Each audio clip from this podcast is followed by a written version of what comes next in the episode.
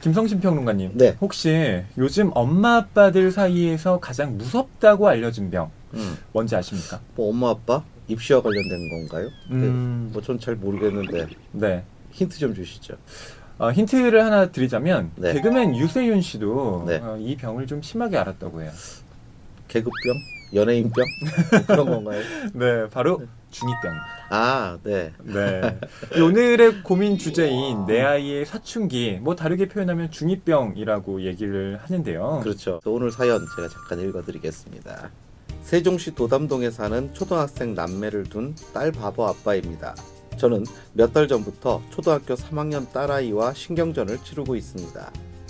엄마보다 아빠인 저를 더 좋아하고 제일 처음 한 말도 아빠였던 제 딸이 어느 순간 저를 멀리하기 시작했기 때문인데요. 예뻐서 평소처럼 안고 뽀뽀를 하려고 하면 아빠 징그러워! 나한테 뽀뽀하지 마! 엄마랑 해! 라는 충격적인 말을 하고요. 손만 잡으려고 해도 짜증을 내고 딸아이 방에 들어가려고 해도 아빠 나가! 라고 소리소리 질러 문 앞에 가지도 못할 정도입니다. 오죽하면 이런 저를 보고 아들이 아빠 힘내 라며 제게 뽀뽀를 해줄 정도입니다. 제 작은 바람은 딸아이가 중학교 갈 때까지 뽀뽀받는 것인데 이러다간 초등학교 삼 학년도 못 채울 것 같습니다. 미운 우리 아이, 사춘기가 빨리 온 것 같은데 어떻게 대해야 할까요? 사춘기 아이가 고민인 아빠 드림. 어, 이 사연 들으면서 제 중학교 사춘기 시절이 생각나더라고요. 그렇죠. 네. 네. 문 닫고 막 밖으로 안 나오고 막 그랬거든요. 그렇죠. 요즘 그 주위에서 이야기들을 들어보면 어, 중이 병이 고스란히 지금 초등학교 고학년까지 내려와가지고요. 뭐 이제 걸핏하면 뭐 짜증나 엄마는 아무것도 모르면서 뭐 네. 이런 이야기들을 하기도 하고 오죽하면 어, 엄마라는 직업이 극한 직업이다 이런 음. 이야기까지도 지금 음, 많이들 하고 있는데요. 네. 애들이 도대체 왜 그러는 걸까요? 뭐 물론 감정적인 변화 또 신체적인 변화가 극심하게 네. 일어나는 시기이기 때문에 그렇기도 하지만 무엇보다 내가 하고 싶은 일이 사실은 다른 건데 음. 지금 학교에도 가야 되고 학원도 가야 그렇죠. 되고 내가 음. 왜 이런 것들을 배워야 되는지 잘 모르겠고 이런 고민들이 아이들로 하여금 뭐 이른바 중이 병이라고 하는 걸 뭐 앓게 하는 게 아닌가 그런 네. 생각이 들어요. 그렇게 혼란스러워하는 그 아이들의 모습에 어, 당황하실 것만은 아니고요. 그 노력과 시간을 들여서 우리 아이들 곁에 이제 부모님께서 좀 계셔주는 것이 음. 좋지 않을까라는 생각이 들고요. 네. 그래서 오늘 제가 아, 추천드리는 책은 바로 이 책입니다. 음. 어느 날 갑자기 사춘기라는 아. 제목의 책인데요.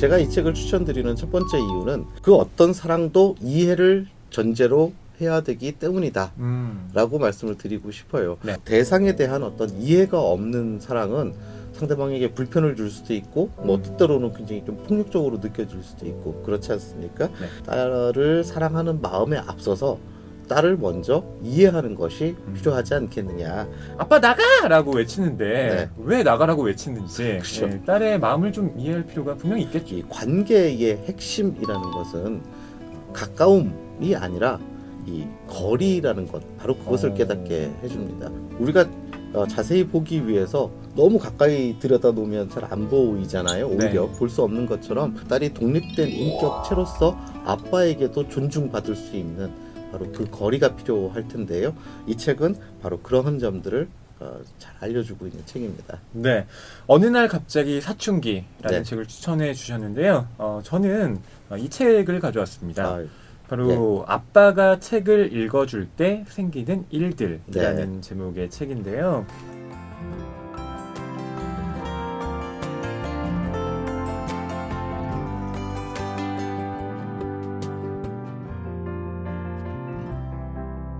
제가 이 책을 추천한 이유 첫 네. 번째는요.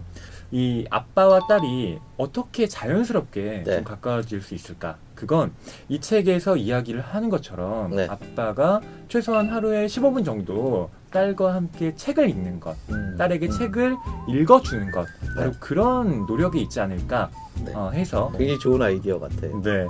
그리고 두 번째 이유는 이 책을 읽어주는 행위가 꼭 딸에게뿐만 아니라 아빠인 자기 자신에게도 음. 큰 도움이 된다라는 거예요. 직장에서 열심히 일하고 돌아왔는데 사실 네. 지치고 너무 힘들고 그냥 아무것도 안 하고 네. 네, 정말 가만히 있고 싶다 네. 뭐 이런 마음 굉장히 크잖아요. 그렇죠. 하지만 어, 책을 낭독해주는 행위, 일상의 리듬과는 다른 책의 네. 리듬, 이 책 안의 시간을 살게 된다는 건 나에게도 커다란 기쁨이 된다는 것. 그래서 이 책의 저자인 옥명호 작가도 이렇게 네. 쓰고 있더라고요. 사실 그 시간은 아이들보다 책 낭독자인 제게 하루 중 가장 기다려지고 힐링이 되는 시간이었습니다. 네. 오늘은 딸아이의 사춘기가 고민인 아빠의 고민을 들어봤는데요. 오늘 추천해드린 두 권의 해결책을 통해서 어, 딸아이와의 관계 개선에 조금이나마 도움이 됐으면 하는 바람입니다. 네, 김성신 평론가님. 네. 이제 다음 주 고민 주제를 알아볼 차례인데요. 네, 받아볼까요? 네, 다음 주 고민 주제는 바로 직장 상사와의 갈등입니다. 음. 이것 때문에 이 괴로운 분들이 계시면 허희, 김성신의 해결책을 찾아주세요. 허희 평론가님, 참여 방법은요?